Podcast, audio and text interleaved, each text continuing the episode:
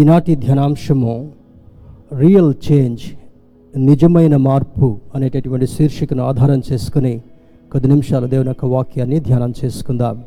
Real change, నిజమైన మార్పు. నూతన బంధన గ్రంథము నుండి మత్తయి సువార్త 18వ అధ్యాయము 3వ వచనాన్ని చదువుకొని ధ్యానంలో కొనసాగుదాం. Gospel of Matthew chapter 18 verse 3. మత్తయి సువార్త 18వ అధ్యాయము 3వ వచనాన్ని చదువుకుందాం. మీరు మార్పు నుండి బిడ్డల వంటి వారైతేనే గాని పరలోక రాజ్యములో ప్రవేశింపరని మీతో నిశ్చయముగా చెప్తున్నాను. మరి ప్రభు అయినటువంటి యేసుక్రీస్తు ఆనాడు తన శిష్యులను ఉద్దేశించి మాట్లాడినటువంటి మాట అది మన మొదటి వచనంలో చదివితే మనకు అర్థమవుతుంటా ఉంది. ఆ కాలమున శిష్యులు యేసునొద్దకు వచ్చి పరలోక రాజ్యములో ఎవడు గొప్పవాడని అడగగా ఆయన ఒక చిన్న బిడ్డను తన యొద్దకు పిలిచి వారి మధ్యను నిలువబెట్టి ఇట్లనెను. మనం చదువుకున్నటువంటి వచనం 3వ వచనంలో మరి యేసుక్రీస్తు ప్రభువారు తన శిష్యులను ఉద్దేశించి పలుకుతున్నటువంటి మాటలుగా అర్థమవుతున్నప్పటికీ కూడా మొదటి వచనం 2వ వచనంలో శిష్యులు యేసుక్రీస్తు ప్రభువారి దగ్గరికి వచ్చి, అయ్యా మరి ఎవరు గొప్పవాడు, పరలోక రాజ్యంలో ఎవరు గొప్పవాడుగా ఉంటారు అని వారు అడిగినప్పుడు ఒక చిన్న బిడ్డను వాళ్ళ దగ్గరికి తీసుకొచ్చి వారి మధ్యలో నిలువబెట్టి ఎవరైతే ఇటువంటి చిన్న బిడ్డ వలె మార్పు నొందినటువంటి వారుగా ఉంటారో అలాంటి వారిదే పరలోక రాజ్యం అని జ్ఞాపకం చేస్తాడు. దేవుని బిడ్డలారా, ఆయనను నమ్మినటువంటి బిడ్డలుగా మనమందరం కూడా ఒక దినాన నిత్యరాజ్యంలో ప్రవేశించేటటువంటి ఆధిక్యతను సంపాదించుకోవాలని ఈ గ్రంథం మనకు బోధిస్తుంటా ఉంది. యేసుక్రీస్తును సొంత రక్షకుడిగా అంగీకరించి మరి ఆయన రక్తము ద్వారా కడగబడిన వారముగా బాప్తిస్మం పొందినటువంటి వారుగా ఎవరైతే ఆయన బిడ్డల కోవలో చేర్చబడతారో వారికి మాత్రమే పరలోక రాజ్యంలో ప్రవేశించేటటువంటి అర్హత దొరుకుతుందని దేవాది దేవుడు వారికి బోధించినట్లుగా విశదీకరించినట్లుగా అర్థమవుతుంటా ఉంది. అంటే మరి యోహాను సువార్తలో ఆయన చెప్తున్నటువంటి మాటలో తన్ను ఎందరు అంగీకరించిరో వారికందరికీ తన బిడ్డలుగా ఉండేటటువంటి అధికారాన్ని ఇస్తానంటాడు. యేసుక్రీస్తు మన కొరకు పంపబడ్డాడని, ఆయన మన నిమిత్తమై కల్వరి కొండ మీద శిలువలో బహుఘోరమైనటువంటి మరణాన్ని అనుభవించాడని, మన నిమిత్తమై మన పాపములను కడుగుకొనుటకు మరి ఆ ప్రశస్తమైనటువంటి రక్తాన్ని చిందించాడని, ఆయన చనిపోయి పాతి పెట్టబడి 3వ దినాన మృత్యుంజయుడే లేచాడని ఎవరైతే నమ్ముతారో వారికి అందరికీ తన బిడ్డలుగా ఉండేటటువంటి అధికారాన్ని ఇస్తారని దేవుడు వాగ్దానం చేస్తున్నాడు. దేవుని బిడ్డలారా, పరలోక రాజ్యంలో వెళ్ళాలంటే కేవలము ఒక పేరు మార్చుకుంటేనో లేదా బాప్తిస్మం తీసుకుంటేనే మాత్రమే అది సరిపోదు. కలిగినటువంటి రక్షణను చివరి వరకు కూడా కాపాడుకుంటూ మచ్చలేనటువంటి వారుగా, డాగులేనటువంటి వారుగా, ఎటువంటి కళంకమైనను మన హృదయంలో దేవునికి అయిష్టమైనటువంటి కార్యాలు లేకుండా ఆయన పిలిచేంత వరకు నమ్మకమైనటువంటి వారుగా జీవిస్తారో అటువంటి వాళ్లకు మాత్రమే పరలోక రాజ్యంలో స్థానం దొరుకుతుంది అని అంటాడు. కానీ శిష్యులు అడిగినటువంటి ప్రశ్న ఏంటంటే, పరలోక రాజ్యంలో ఎవరు గొప్పవాడు అని అనుకుంటున్నావు అని అంటాడు అని నువ్వు ఎలా చెప్పగలవు అని అంటారు. అంటే ఇక్కడ ఈ లోకంలో గొప్పవాళ్ళు అనగానే ధనికులుగా ఉన్నటువంటి వారు, లేదా అధికారంలో ఉన్నటువంటి వారు, గొప్ప ఉద్యోగస్తులు, లేదా ఏదో ఒక దిశలో పాండిత్యం కలిగినటువంటి వారు మాత్రమే గొప్పవారుగా పరిగణిస్తూ ఉంటుంటారు. కానీ దేవుని దృష్టిలో ఎవడు గొప్పవాడని చూసినప్పుడు ఆయన నామమును అంగీకరించి మరి రక్షణ పొందినటువంటి వారు మాత్రమే ఆయన దృష్టిలో గొప్పవారు, ఆయన దృష్టిలో తన బిడ్డలు లాంటి వారని ఈ బైబిల్ ద్వారా ఆయన మనతో మాట్లాడుతుంటున్నాడు. దేవుని బిడ్డలారా, ఇంగ్లీష్ ట్రాన్స్లేషన్ కూడా ఒకసారి గమనిద్దాం. Truly I tell you, unless you change and become like little children you will never enter the kingdom of heaven. ఇక్కడ ఈ నూతన బంధన గ్రంథములో ప్రత్యేకంగా kingdom of God, kingdom of heaven అని రాస్తున్నటువంటి మాటలు ఉంటున్నాను. దేవుని రాజ్యము, పరలోక రాజ్యం అనేటటువంటి మాట చాలామందికి దీనిలో ఉన్నటువంటి ఆ యొక్క ప్రత్యేకత ఏంటో అర్థం చేసుకోకుండా ఈ పదాలను వాడుతూ ఉంటుంటాం. మనం చనిపోయిన తర్వాత లేదా మనల్ని పిలిచిన తర్వాత తప్పనిసరిగా పరలోక రాజ్యం వెళ్ళాలనేటటువంటిది ఈ బైబిల్ ద్వారా నేర్చుకోవాల్సినటువంటి సత్యం. Your citizenship is in heaven. మన పౌరసత్వము పరలోకమందున్నది అని లేఖనంలో జ్ఞాపకం చేస్తుంటున్నాడు. మరి ఈ లోకంలో ఎంతకాలం జీవించినప్పటికీ కూడా ఎవరైతే ఈ లోకంలోనికి మనల్ని పంపారో మన తల్లిదండ్రులకు బహుమానంగా ఇవ్వబడినటువంటి స్థితిని జ్ఞాపకం చేసుకుని మరి మన ఆయుష్కాలం అంతా కూడా దేవుని యొక్క కృపలో జీవించినటువంటి వారుగా ఉన్నప్పుడు ఆయన పిలిచిన వెంటనే నిత్యరాజ్యంలో నిత్యము ఆయనతో ఉండేటటువంటి అనుభవాన్ని కలిగిస్తున్నాడని ఈ లేఖనం ద్వారా మనకు అర్థమవుతుంటా ఉంది. Truly I tell you unless you change. ఈ చేంజ్ అనేటటువంటి మాట చాలా ప్రస్ఫుటంగా చాలా ప్రత్యేకంగా ఆయన గ్రంథంలో వ్రాయబడినటువంటిదిగా ఉంటా ఉంది. చేంజ్ అన్నప్పుడు బైబిల్లో పరిపరి విధాలుగా యేసుక్రీస్తు ప్రభువారు ఉపమాన రీతిగా బోధించేటటువంటి ప్రయత్నం చేశాడు. గోధుమ గింజ భూమిలో వేయబడిన తర్వాత దాని పైనన్నటువంటి ఆ పొర తీసివేయబడి తర్వాత దాని అంకురము బయటకు వచ్చి మొలకెత్తి అది ఒక చక్కని మొక్క వలె పైకి వస్తుంది అని బోధిస్తాడు. Unless the seed die in the soil, ఈ విత్తబడినటువంటి విత్తనము భూమిలో అది ఒక దశలో చనిపోయినటువంటి దశకు వెళ్ళి దానిపైనటువంటి ఆకారం అంతా కూడా మార్చబడిన తర్వాత దానిలో ఉన్నటువంటి ఆ యొక్క పదార్థం ద్వారా మొలక నెమ్మదిగా పైకొచ్చి క్రమక్రమముగా మొక్కగా ఏ విధంగా ఎదుగుతుందో అదే రీతిలో ఈ బాప్తిస్ము అనేటటువంటి దాన్ని బోధిస్తూ ఒక మాట అంటాడు. యేసుక్రీస్తు ప్రభువారు ఆనాడు ఒక గొప్ప వ్యక్తి నికోదేము అనేటటువంటి వ్యక్తితో మాట్లాడుతూ యోహాను సువార్తలో అంటాడు, ఒకడు నీటి మూలముగాను ఆత్మ మూలముగాను జన్మించితేనే తప్ప పరలోక రాజ్యములో చేరలేడు అని జ్ఞాపకం చేస్తాడు. దేవుని బిడ్డలారా, నీటి మూలముగా ఆత్మ మూలముగా అంటే you have to be baptised. వాక్యాన్ని అంగీకరించినటువంటి మనము నీటి ద్వారా బాప్తిస్వం పొందటం ఏంటంటే మనలో ఉన్నటువంటి దేవునికి అయిష్టమైనటువంటి కార్యాలన్నీ కూడా ఆ నీటిలో బరీ చేయబడినటువంటి దానికి సాదృశ్యంగా కనబడుతుంటా ఉంది. అది మళ్ళీ తిరిగి బయటికి లేచిన తర్వాత మరి ఒక గొప్ప అనుభవం ద్వారా పునరుద్ధాన శక్తిని కలిగి ఉండి పునరుద్ధాన అనుభవం తర్వాత పాపముల నిమిత్తమై ప్రాయశ్చిత్తంగా మనము చనిపోయినటువంటి దశలోనికి వెళ్ళి తిరిగి జన్మించేటటువంటి ఒక గొప్ప అనుభవాన్ని ఆయన జ్ఞాపకం చేస్తున్నాడు. అప్పుడు నికోదేము అంటాడు, అయ్యా ముసలివాడైనటువంటి వాడు తల్లి గర్భములో ఎలా ప్రవేశించగలడు అని దేవుని యేసుక్రీస్తు ప్రభువు అడిగినప్పుడు ఆయన ఈ మాటకు జవాబుగా నీటి మూలముగాను ఆత్మ మూలముగాను జన్మించితేనే తప్ప. అన్లెస్ అనేటటువంటి మాట ఇక్కడ కూడా truly I tell you unless you change and become like children, మార్పు నొందినటువంటి వారుగా. మొదటిది గోధుమ గింజను గురించినటువంటి ఆ యొక్క చక్కని ఉపమానాన్ని బైబిల్లో మనకు బోధించబడింది. రెండవది మరి క్యాటర్ పిల్ల గొంగళి పురుగు అనేటటువంటిది సహజంగా ఈ యొక్క గ్రామాల్లో పంట పొలాల్లో ఈ వర్షాకాలం ప్రారంభమైన తర్వాత రైతులు విత్తనాలు విత్తుతారు. విత్తిన తర్వాత చక్కని మొక్కలు బయటకు వస్తాయి. కొంతకాలం అయిపోయిన తర్వాత ఈ గొంగళి పురుగులు ఎక్కడి నుండి వస్తాయో తెలియదు, కానీ ఆ యొక్క ఆకులన్నింటినీ కూడా నెమ్మదిగా తినివేయడం ప్రారంభం చేస్తాయి. పంటలు ఒక్కోసారి చాలా పాడైపోయినటువంటి పరిస్థితి రైతులు చూస్తూ బాధపడేటటువంటి వారుగా ఉంటారు.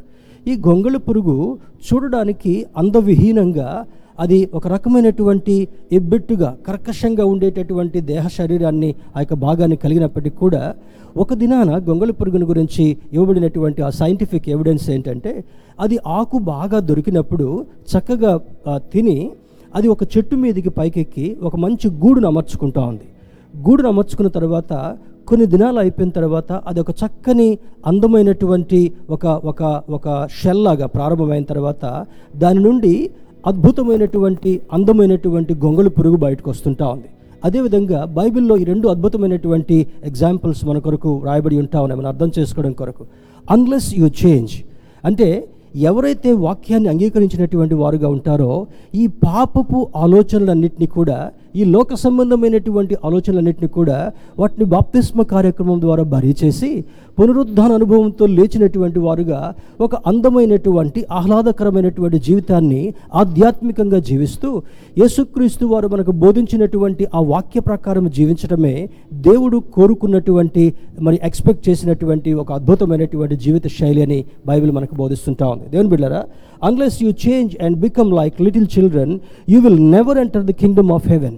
పరలోక రాజ్యములో గొప్పవాడుగా ఉండాలన్నా పరలోక రాజ్యంలో ప్రవేశించేటటువంటి అర్హతను సంపాదించుకున్నాక అనుకున్నా కూడా ఈ లోక సంబంధమైనటువంటి మనస్థితి, ఈ హృదయంలో ఉండేటటువంటి భయంకరమైన పరిస్థితులన్నిటి కూడా వాక్యము చేత కడగబడినటువంటి వారుగా, పరిశుద్ధాత్మ శక్తి చేత దహించబడినటువంటి వారుగా, మరి ఆయన ఎదుట మచ్చయైనను కళంకమైనను డాగైనను అటుది ఏది కూడా లేకుండా నిర్దోషమైనటువంటి వారుగా ఆయన ఎదుట మనం ప్రత్యక్షమైనప్పుడు ఈ గొప్ప అనుభవాన్ని మనం కలిగిస్తూ నిత్యరాజ్యంలో నిత్యము ఆయనతో ఉండేటటువంటి అనుభవాన్ని కలిగించబడుతుందని ఈ లేఖనం మనకు బోధిస్తుంటా ఉంది.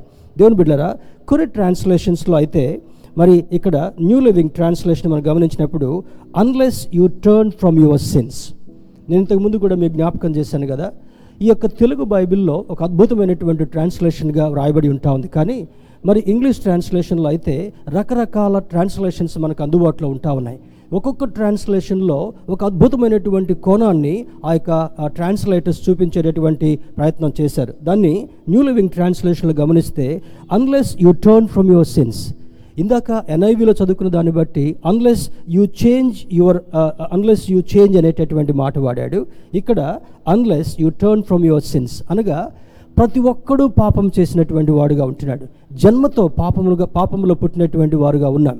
ఈ పాపముతో మిళితమైనటువంటి జీవితాన్ని ఎలా మారాలనుకుంటున్నాడు? ఇందాక గోధుమ గింజను ఎలాగ జ్ఞాపకం చేసుకున్నామో, గొంగళి పురుగు సీతాకొక చిలుకలాగా ఏ విధంగా ఒక అద్భుతమైనటువంటి రూపాన్ని పొందుట కొరకు అది దోహదపడిందో, అదేవిధంగా we need to turn from our sins.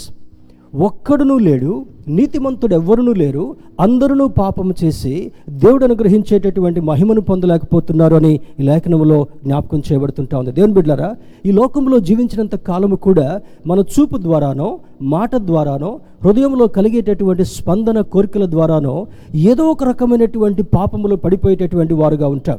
దాన్ని యోహాను భక్తుడు యోహాను పత్రికలో రాస్తూ అంటాడు, ఆజ్ఞాతిక్రమమే పాపం అని అంటాడు. దేవుడు జీవించమన్నట్టుగా మనం జీవించకుండా దేవునికి విరోధమైనటువంటి జీవితాన్ని మన చూపు ద్వారానో, మన వినికిడి ద్వారానో, మన హృదయ స్పందన ద్వారానో కలిగినప్పుడు ఆయన అంటాడు unless you change like little children, మీరు మార్పు నొందినటువంటి బిడ్డలుగా, పాపము నుండి మరి దూరమైనటువంటి వారుగా.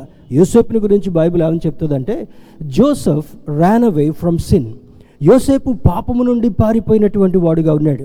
ఈనాడు సాతాను యొక్క ప్రోద్బలానికి గురయ్యేటటువంటి వారు చాలామంది పాపానికి ఆకర్షించబడేటటువంటి వారుగా ఉంటున్నారు. చూచిన దానల్లా కూడా కావాలి, మరి ఏదో ఒక రకమైనటువంటి స్నేహాన్ని కలిగి ఉండాలి. ఈ దేహంతో మలినకరమైనటువంటి జీవితాన్ని జీవించేటటువంటి శైలి చాలామందికి మరి ఈ లోకంలో మరి అందుబాటులో కనబడుతుంటా ఉంది. దేవుని బిడ్డలారా, unless you turn away from your sin, పాపము నుండి నీవు దూరమైనటువంటి వాడిగా ఉండగలగాలి. మరి యోబు యొక్క జీవితాన్ని కూడా చూసినప్పుడు, యోబు గ్రంథం మొదటి అధ్యాయంలో చూస్తే ఆయన యథార్థవంతుడును, నీతిమంతుడును, మరి చెడుతనమును అసహించుకున్నటువంటి వాడు అని చక్కని గుణాలు అక్కడ రాయబడి ఉంటా ఉన్నాయి. యోబు అంతగా ఆశీర్వదించబడడానికి కారణం ఏంటంటే చెడుతనమును అసహించుకున్నటువంటి వాడు. యోసేపు యొక్క జీవితంలో గమనించినప్పుడు పాపము ఆయన దగ్గరికి పరిగెత్తుకుని వస్తున్నప్పటికీ కూడా పాపము నుండి ఆయన వేరు చేయబడినటువంటి వారుగా, పాపము నుండి దూరముగా తొలగిపోయి ఆ మలినాన్ని అంటించుకోకుండా మరి ఘనుడిగా నిలబడినటువంటి వాడుగా యోసేపు యొక్క జీవిత సాక్ష్యము మనకు బోధిస్తుంటా ఉంది. మరి ఒక ట్రాన్స్లేషన్ గమనించినప్పుడు turn from self seeking ambition. చాలామంది స్వనీతి పరులుగా ఉంటారు. నాది నాకు అనేటటువంటి స్వభావము అది దైవ విరుద్ధమైనటువంటిదిగా ఉన్నట్లుగా ఈ లేఖనం మనకు బోధిస్తుంటా ఉంది. దేవుని బిడ్డలారా, ఏది చూసినా నాకే కావాలి, ఎవరిచ్చినా కూడా నాకే కావాలనేటటువంటి ఆలోచన, సెల్ఫ్ సీకింగ్ అంబిషన్ అంటే స్వనీతితో కూడినటువంటి ఆలోచన, అన్నీ నాకే కావాలనేటటువంటి ఆలోచన, నాది ఎవరు కూడా వాడుకోకుండా ఉపయోగించుకోకుండా ఉండాలనేటటువంటి ఆలోచన, సెల్ఫ్ సీకింగ్ అంబిషన్. మరొక ట్రాన్స్లేషన్లో గమనించినప్పుడు Turn from the worldly and carnal views and desires. శరీర సంబంధమైనటువంటి కార్యాల నుండి వేరు చేయబడినటువంటి వారుగా ఉండాలనేటటువంటిదే ఈ లేఖనం బోధించేటటువంటి సత్యం. దీనికి ఒక మాట చూద్దాం. Turn with me to book of Galatians, గలతీయులకు రాసిన పత్రిక 5వ అధ్యాయము 19-20 వచనాలు చూద్దాం. Galatians chapter 5 verse 19 and 20. గలతీయులకు రాసిన పత్రిక 5వ అధ్యాయము 19 వచనాలు మనం గమనించినట్లయితే అక్కడ అంటాడు, శరీర కార్యములు స్పష్టమయ్యున్నవి, అవేవనగా జారత్వము, అపవిత్రత, కాముకత్వము, విగ్రహారాధన, అభిచారము, ద్వేషములు, కలహము, మత్సరములు, క్రోధములు, కక్షలు, భేదములు, విమతములు, అసూయలు, మత్తతలు, అలరితో కూడిన ఆటపాటలు మొదలైనవి. వీటిని గూర్చి మునుపు చెప్పిన ప్రకారము ఇటు వాటిని చేయువారు దేవుని రాజ్యమును స్వతంత్రించుకొనరని మీతో స్పష్టముగా చెప్పుచున్నాను. ఒక అద్భుతమైనటువంటి ఇన్స్ట్రక్షన్, కాషన్ పరిశుద్ధాత్మ దేవుడు మరి పౌలు భక్తుని ద్వారా ఈ గలతీ సంఘానికి రాసినటువంటి లేఖ ఈ ఉదయకాల సమయంలో పరిశుద్ధాత్మ దేవుడు మనందరికీ కూడా జ్ఞాపకం చేస్తున్నాడు. ఏవి స్పష్టమయ్యున్నవి?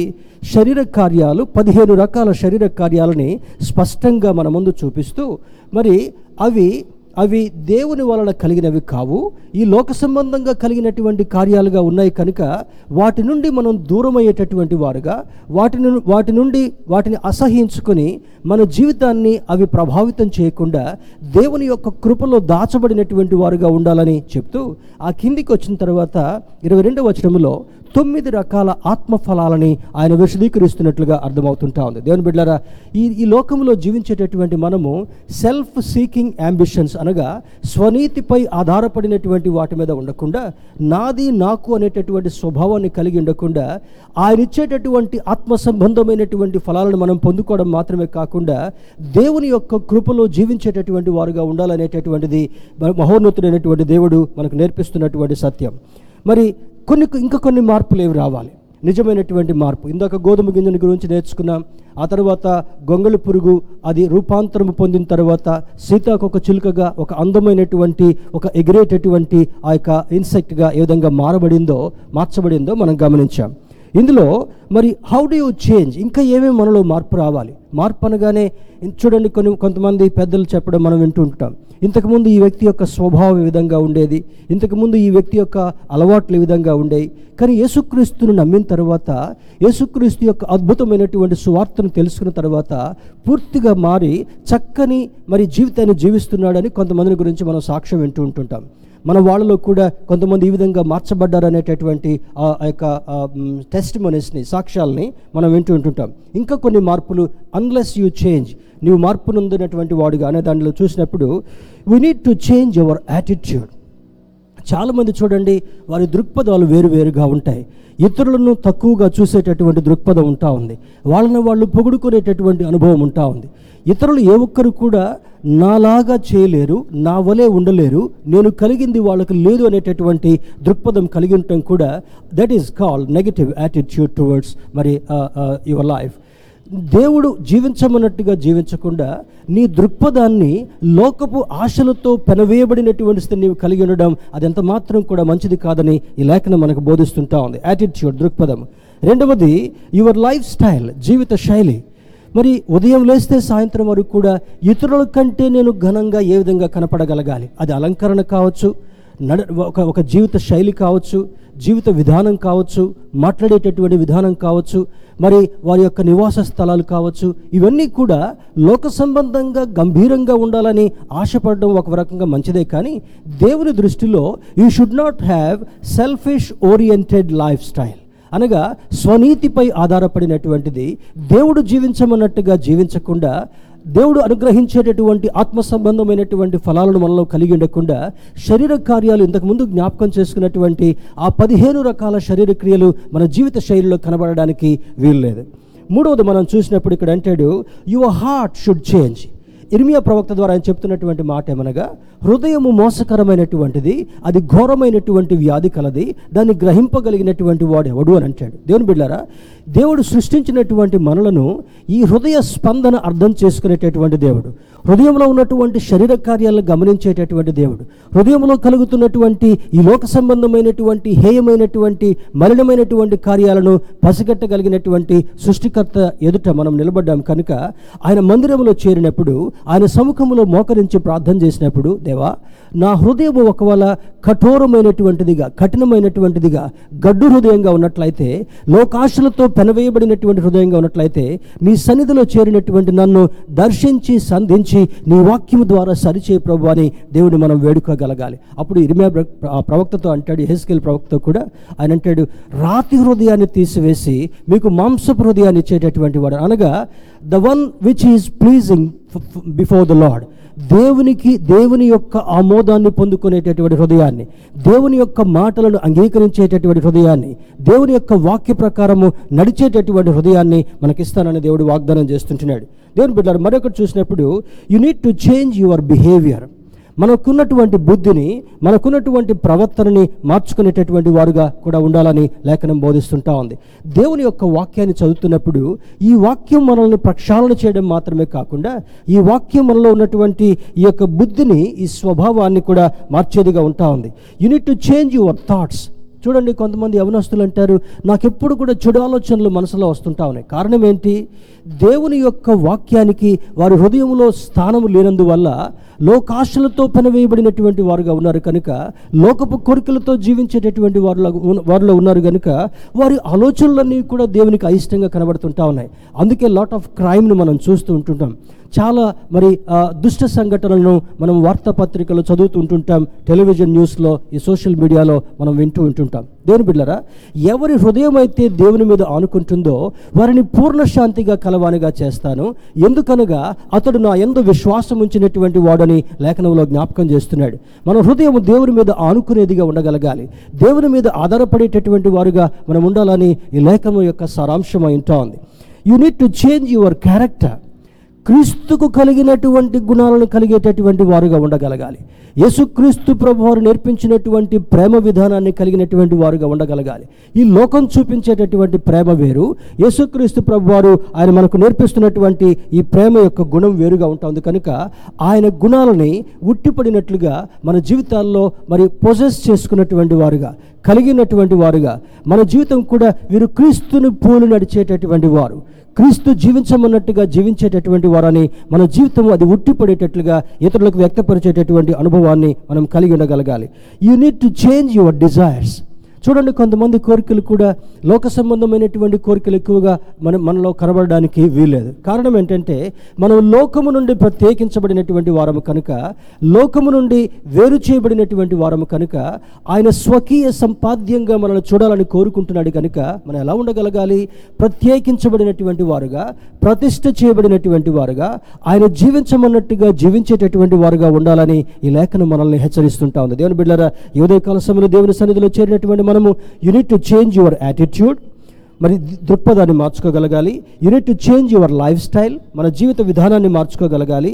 మూడవది, you need to change your heart and mind, మన మనసులో ఉన్నటువంటి వ్యతిరేక భావనలన్నింటినీ కూడా వాక్యం ద్వారా, ప్రార్థనా సహాయం ద్వారా మార్చుకోగలగాలి. నాలుగవది, you need to change your thoughts, మనకున్నటువంటి ఆలోచనలను కూడా మార్చుకొని దైవిక సంబంధమైనటువంటి ఆలోచనలు కలిగినటువంటి వారుగా ఉండగలగాలి. You need to change your character, మన గుణాన్ని, స్వభావాన్ని కూడా మార్చుకునేటటువంటి వారుగా ఉండగలగాలి. అందుకని బైబిల్లో అంటాడు, unless truly I tell you unless you change and become like little children, ఇలాంటి చిన్న బిడ్డ వలె మీరు మార్పు నొందినటువంటి వారుగా ఉంటేనే పరలోక రాజ్యంలో మీకు స్థానం దొరకడం మాత్రమే కాకుండా మీ క్రియలకు తగినటువంటి ప్రతిఫలాన్ని దేవుడిచ్చేటటువంటి వాడు అంటాడు. మన క్రియలు మరి చింపిరి గుడ్డలుగా లేదా మలినంగా ఉండడానికి వీల్లేదు. మన క్రియలు దేవుని దృష్టికి ఆమోదయోగ్యంగా, దేవుడు మరి ఇష్టపడేటటువంటి ఆ యొక్క కోరికలు మనం కలిగినప్పుడు, జీవిత విధానాన్ని, నీతిని మనం కలిగినప్పుడు పరలోక రాజ్యంలో ఒక గొప్ప అనుభవాన్ని, స్థానాన్ని ఆయన అనుగ్రహించేటటువంటి వాడు. మరి బికమ్ లైక్ చిల్డ్రన్ అంటే చిన్నపిల్లల వలె ఎలా ఉండగలగాలి? చూడండి, చిన్నపిల్లలు మన కుటుంబంలో, మన బంధువుల్లో, మన యొక్క సంఘంలో చాలామందిని మనం చూస్తూ ఉంటుంటాం. వాళ్ళలో ఉండేటటువంటి గుణాలను కూడా గమనించినప్పుడు దే ఆర్ వెరీ ఇన్నోసెంట్, చాలా అమాయకత్వాన్ని కలిగినటువంటి వారుగా ఉంటారు. ఇప్పుడే వారు మరి సంతోషపడతారు. కొన్ని సందర్భాల్లో వారికి నచ్చనిగా ఉన్నప్పుడు కొంచెం ముఖం మార్చుకోవడము, లేదా మరి దూరంగా వెళ్ళినప్పుడు కూడా వెంటనే దాన్ని మరిచిపోయి within seconds they will forget that nature. ఆ స్వభావాన్ని త్వరలో సరిచేసుకుని వెంటనే మరలా కలిసి ఉండేటటువంటి అనుభవాన్ని కలిగి ఉంటారు. They are very innocent in nature, అమాయకత్వం కలిగినటువంటి వారు. రెండవది, దే ఆర్ వెరీ లవింగ్, వారు చాలా ప్రేమ కలిగినటువంటి వారుగా ఉంటారు. వీరు దేవుని యొక్క ప్రేమకు దగ్గరగా ఉండేటటువంటి వారు, మలినము లేనటువంటి వారు, అమాయకత్వాన్ని కలిగినటువంటి వారు. మూడవది అంటాడు, they are away from sin, పాపమునకు దూరంగా ఉండేటటువంటి వారు, పాపరహితంగా వారి స్వభావం ఉంటా ఉంది. పాపం అంటే ఏంటో వాళ్ళకి తెలియదు చిన్న బిడ్డలు. అందుకనే ఆయన పోల్చి ఇలాంటి వారిదే దేవుని రాజ్యం, వారిని ఆటంకపరచొద్దని అంటాడు. దేవుని రాజ్యంలో చేర్చబడేటటువంటి వారుగా ఉండాలంటే దేవుని బిడ్డలుగా ఇటువంటి స్వభావాన్ని, చిన్నపిల్లల లాంటి స్వభావాన్ని కలిగి ఉండగలగాలి. నాలుగవది, ఫ్రీ ఫ్రమ్ ప్రైడ్, గర్వమునకు దూరముగా, గర్వము నాశనములకు నడుపునని బైబిల్ బోధిస్తుంది కనుక మనం ఎలా ఉండగలగాలి? గర్వము లేనటువంటి వారుగా, ప్రైడ్ఫుల్ నేచర్ని లేకుండా ఉండేటటువంటి వారుగా, చిన్న బిడ్డల లాంటి స్వభావాన్ని కలిగి ఉండాలని ఆయన జ్ఞాపకం చేస్తుంటున్నాడు. ఇదే మత్తయి సువార్త 19:14 చూద్దాం. మత్తయి సువార్త 19:14 మనం గమనించినట్లయితే 19:14 ఆయన శిష్యులు తీసుకుని వచ్చిన వారిని గద్దింపగా యేసు చిన్నపిల్లలను ఆటంకపరచక వారిని నా యొద్దకు రానియుడి, పరలోక రాజ్యము ఇలాంటి వారిదని వారితో చెప్పి వారి మీద చేతులుంచి అక్కడి నుంచి లేచిపోయాను. చిన్నపిల్లలు ఆ సందర్భాల్లో స్త్రీలతో కలిసి వస్తుంటా ఉంటే శిష్యులు వారిని గద్దించి, ఇలాంటి వారిని ఎందుకు తీసుకొస్తారు మందిరానికి? వాళ్ళ ఇంటి దగ్గర ఉంచవచ్చు కదా, దూరంగా ఉంచవచ్చు కదా, అభ్యంతరకరంగా ఉన్నారు కదా అని శిష్యులు కొంచెం చిరాగ్గా ఉన్నప్పుడు యేసయ్య వారి యొక్క క్రియలను గమనించి అంటాడు, వారిని ఎప్పుడు ఆటంకపరచొద్దు, ఇలాంటి వారిదే దేవుని రాజ్యం. కారణం ఏమనగా, పెద్దవాళ్ళుగా ఉండేటటువంటి వారు లోక సంబంధమైనటువంటి క్రియలు కార్యాల్లో మునిగి తేలేటటువంటి వారుగా ఉంటారు. కానీ చిన్న బిడ్డల యొక్క అమాయకత్వాన్ని బట్టి, చిన్న బిడ్డలకు కలిగినటువంటి ప్రేమను బట్టి, చిన్న బిడ్డలో ఉండేటటువంటి సహజ సిద్ధమైనటువంటి పాపము లేనటువంటి జీవితాన్ని బట్టి ఆయన అంటాడు, ఇలాంటి వారిదే దేవుని రాజ్యం అని జ్ఞాపకం చేస్తున్నాడు. స్తోత్రం చెప్దాం, హల్లెలూయా. దేవుని బిడ్డలారా, మన దేవుడు ఆశ్చర్యకరుడు, మన దేవుడు అద్భుతకరుడని ఈ లేఖనాలు మనకు సూచిస్తుంటా ఉన్నాయి. ఆయన యొక్క ఉద్దేశాలు, మన ఉద్దేశాలు చాలా మరి భిన్నంగా ఉండేటటువంటివిగా కనబడుతుంటా ఉన్నాయి. Children trust their parents for provision. పిల్లలు తల్లిదండ్రులని, వారికి ఏం కావాలో తల్లిదండ్రుల మీద ఆధారపడి ఉంటారు. రెండవది ఫర్ ప్రొటెక్షన్, వారు భద్రంగా ఉండాలంటే చిన్నపిల్లవాడు వెంటనే ఎక్కడ ఆడుకున్నా కూడా తల్లి దగ్గరికి వెళ్ళి నెమ్మదిగా తల్లి యొక్క ఒడిలో విశ్రమించేటటువంటి ప్రయత్నం చేస్తాడు. ఫర్ ప్రొటెక్షన్, ఫర్ లవ్, తల్లిదండ్రులు చూపించేటటువంటి ప్రేమ. దేవుడు అంటాడు, మీరు చెడ్డవారు అయ్యుండి కూడా మీ బిడ్డలకు మంచి ఈవులను ఇవ్వగలిగినట్లయితే పరలోకమందు ఉన్నటువంటి దేవుడుగా అంతకంటే శ్రేష్టమైనటువంటి ఈవులను మీకు ఇవ్వాలనుకుంటాడు. స్తోత్రం చెబుదామా, హల్లెలూయా. He gives the best to his followers and children. తల్లిదండ్రులుగా ఈ లోకంలో ఇచ్చిన దానికంటే ఎక్కువగా పరమందు ఉన్నటువంటి దేవుడు ఆయనకి ఇష్టంగా జీవించినప్పుడు మన తల్లిదండ్రులు ఇచ్చినటువంటి ఆశీర్వాదాల కంటే ఎక్కువగా మనకి ఇవ్వాలని ఆయన కోరుకునేటటువంటి వాడుగా ఉన్నట్లుగా ఈ లేఖనం మనకు బోధిస్తుంటాం. తర్వాత అంటాడు, they trust their parents for care, order and discipline. జాగ్రత్త వహించేటటువంటి వాళ్ళుగా, పిల్లలకు ఏ ఇబ్బంది కలగకుండా, పిల్లలకు ఎటువంటి వ్యాధులు రాకుండా, పిల్లలకు ఎటువంటి బాధ కలగకుండా చూసుకునేటట్లుగా తల్లి తండ్రి ఎంతో శ్రమపడి వారిని భద్రపరిచేటటువంటి వారుగా ఉంటారు. మహోన్నతుడైనటువంటి దేవుడు అంతకంటే శ్రేష్టమైనటువంటి ఆశీర్వాదాన్ని మనకి ఇవ్వాలని కోరుకుంటున్నాడు. Christians who learn to trust their heavenly father will live with abundance, సమృద్ధి. యోహాను సువార్త 10:10 అంటాడు, నా గొర్రెలు నా స్వరాన్ని విను, మరి నా గొర్రెలు నా దగ్గరికి వచ్చినప్పుడు వాటికి సమృద్ధిగా నేను ఇచ్చేటటువంటి వాడిని. We are the sheep of this shepherd. ఈ మహోన్నతుడైనటువంటి దేవుడు ఆయనకు గొర్రెలకు మంచి కాపరిగా పోల్చుకుంటూ ఆయన్ని వెంబడించేటటువంటి వారిని అందరినీ, ఉదాహరణకు మనం గమనిస్తే ఏ గొర్రెల కాపరైనా కూడా ఈ గొర్రెలను బయటకు తోలుకుని వెళ్ళి పచ్చుకున్నటువంటి చోట, బాగా మేత దొరికేటటువంటి చోట వాటిని మంచిగా మేపాలని ఆశిస్తూ ఉంటుంటాడు. అవి కడుపు నిండా మేసిన తర్వాత నీటి దగ్గరికి తీసుకుని వెళ్ళి వాటికి నీరును అందించాలనుకుంటాడు. ఆ తర్వాత మంచి నీడలోకి తీసుకుని వెళ్ళి వాటిని ఆ నీడ కింద విశ్రమింపచేయాలనుకుంటాడు. మన దేవుడు కూడా మహోన్నతుడైనటువంటి దేవుడు. ఆయన మన కొరకు, ఆయన గొర్రెలకు మంచి కాపరి అని యోహాను సువార్త 10:10 విశదీకరించడం మాత్రమే కాకుండా ఈ గొర్రెలను వెంబడించేటటువంటి గొర్రెలకు సమృద్ధిగా ఇవ్వాలని కోరేటటువంటి దేవుడు. స్తోత్రం చెప్దాం, హల్లెలూయా. ఎవరైతే ఆయన్ని వెంబడిస్తారో వారిని కాపాడటం మాత్రమే కాకుండా, వారిని భద్రపరచడం మాత్రమే కాకుండా, వారికి సమృద్ధినిచ్చేటటువంటి దేవుడు, ఆ తర్వాత నిత్య రాజ్యంలో నిత్యము ఆయనతో ఉండేటటువంటి మహిమకరమైనటువంటి జీవితాన్ని ఇచ్చేటటువంటి దేవుడు, మనం ఆరాధించేటటువంటి దేవుడు. తర్వాత అంటే చూడండి, ఇందాక మనం జ్ఞాపకం చేసుకుంది యోహాను సువార్త 3:3 Jesus told Nicodemus to born again he can't see the kingdom of God. నీవు తిరిగి జన్మిస్తేనే తప్ప పరలోక రాజ్యాన్ని చూడలేరు అని అంటాడు. చూడండి, పరలోక రాజ్యాన్ని చూడడం, పరలోక రాజ్యాన్ని గురించి అర్థం చేసుకోవడం, పరలోక రాజ్యంలో చేర్చబడడం బైబిల్ నేర్పిస్తున్నటువంటి ఒక్కొక్క మెట్టుగా మనం చూడగలగాలి. మరి నికోదేముతో అంటాడు, పరలోక రాజ్యాన్ని నువ్వు చూడాలంటే ఏం చేయాలి? నువ్వు క్రొత్తగా జన్మించాలి. నీటి మూలముగా, ఆత్మ మూలముగాను జన్మిస్తేనే తప్ప పరలోక రాజ్యాన్ని నువ్వు చూడలేవు.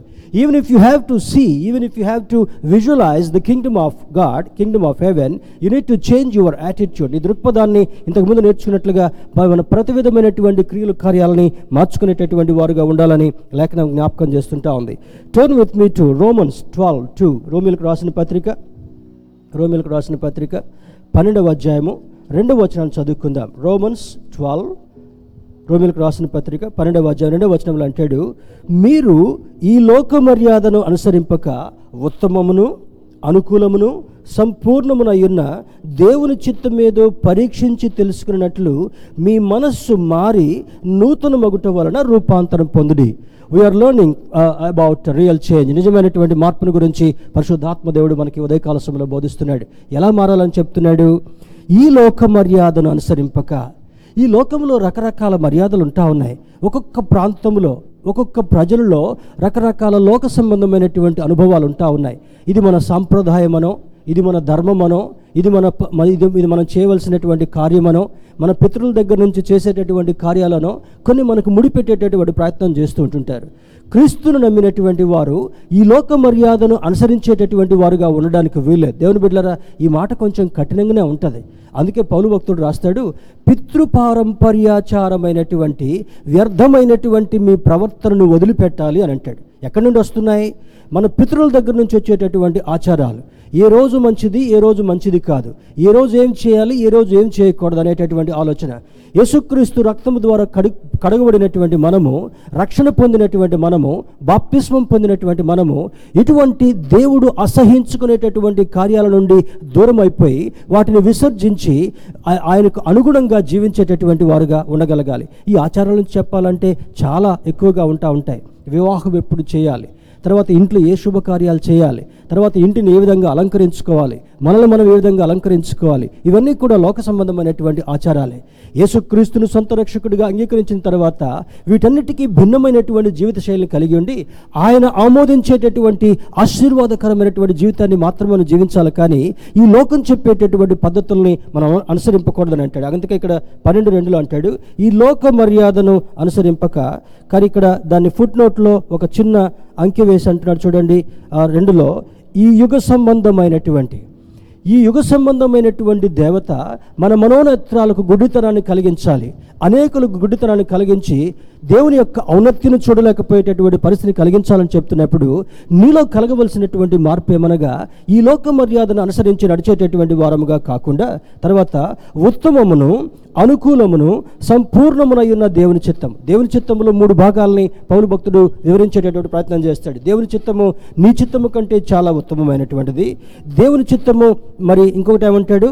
దేవునికి అనుకూలమైనటువంటిది అని అంటాడు. అనుకూలమైనటువంటిది. 3వది సంపూర్ణం.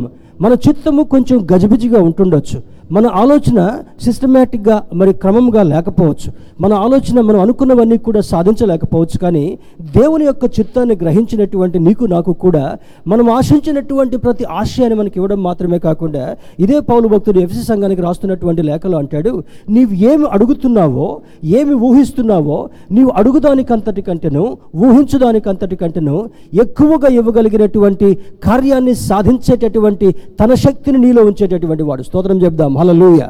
దేవుని బిడ్డలారా, మనం దేవుడు అంటాడు మనం ఎక్కువగా ఆశీర్వదించబడాలని దేవుడు కోరుకుంటున్నాడు. ఆయన ఇచ్చేటటువంటి ఈవులన్నింటినీ పొందుకోవాలని కోరుకుంటున్నాడు.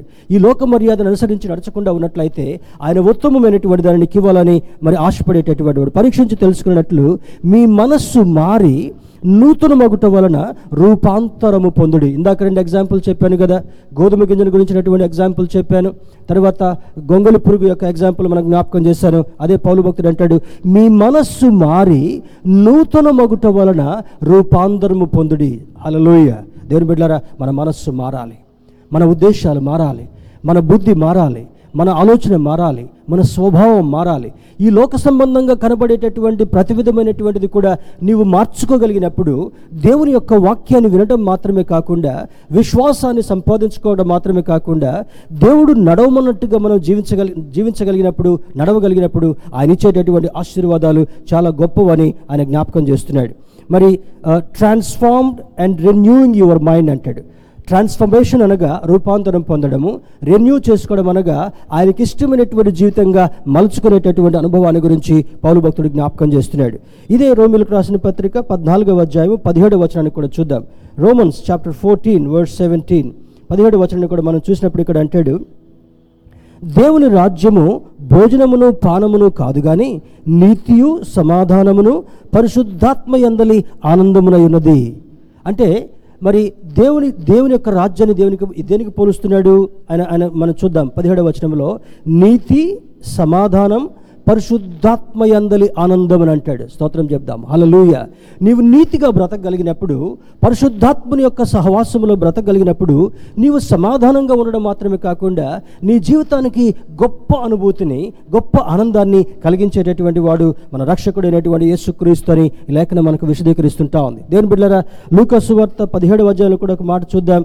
Gospel of Luke chapter 17 verse 20 and 21, లూకా సువార్త 17వ అధ్యాయము 20-21 మనం పరిశీలన చేస్తే, దేవుని రాజ్యం ఎప్పుడు వచ్చునని పరిసయ్యులు అని అడిగినప్పుడు ఆయన, దేవుని రాజ్యము ప్రత్యక్షముగా రాదు, ఎందుకనగా ఇదిగో దేవుని రాజ్యము మీ మధ్యనే ఉన్నది గనుక ఇదిగో ఇక్కడనని అదిగో అక్కడనని చెప్పు వీలు పడదని వారికి ఉత్తరం ఇచ్చెను. అంటే the kingdom of God is in the midst of you అని అంటాడు.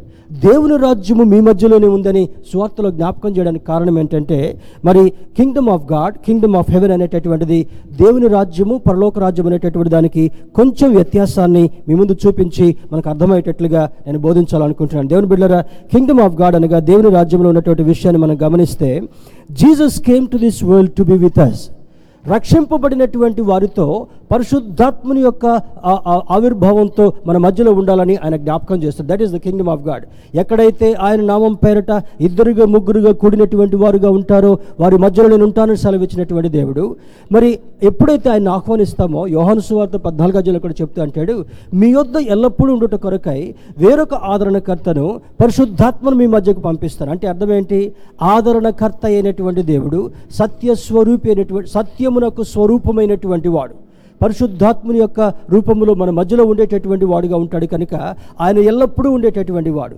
ఈ లోకంలో నీవు జీవించినంత కాలము కూడా పరిశుద్ధాత్మని యొక్క రూపంలో నీతో, నీలో, నీ మధ్యలో ఉండేటటువంటి వాడు కనుక ఆయన అనుభవించేటటువంటి వారుగా ఉండాలని లేఖనం మనకు బోధిస్తుంటా ఉంది. దేవుని బిడ్డలారా, మరొక మాటను కూడా చూద్దాం.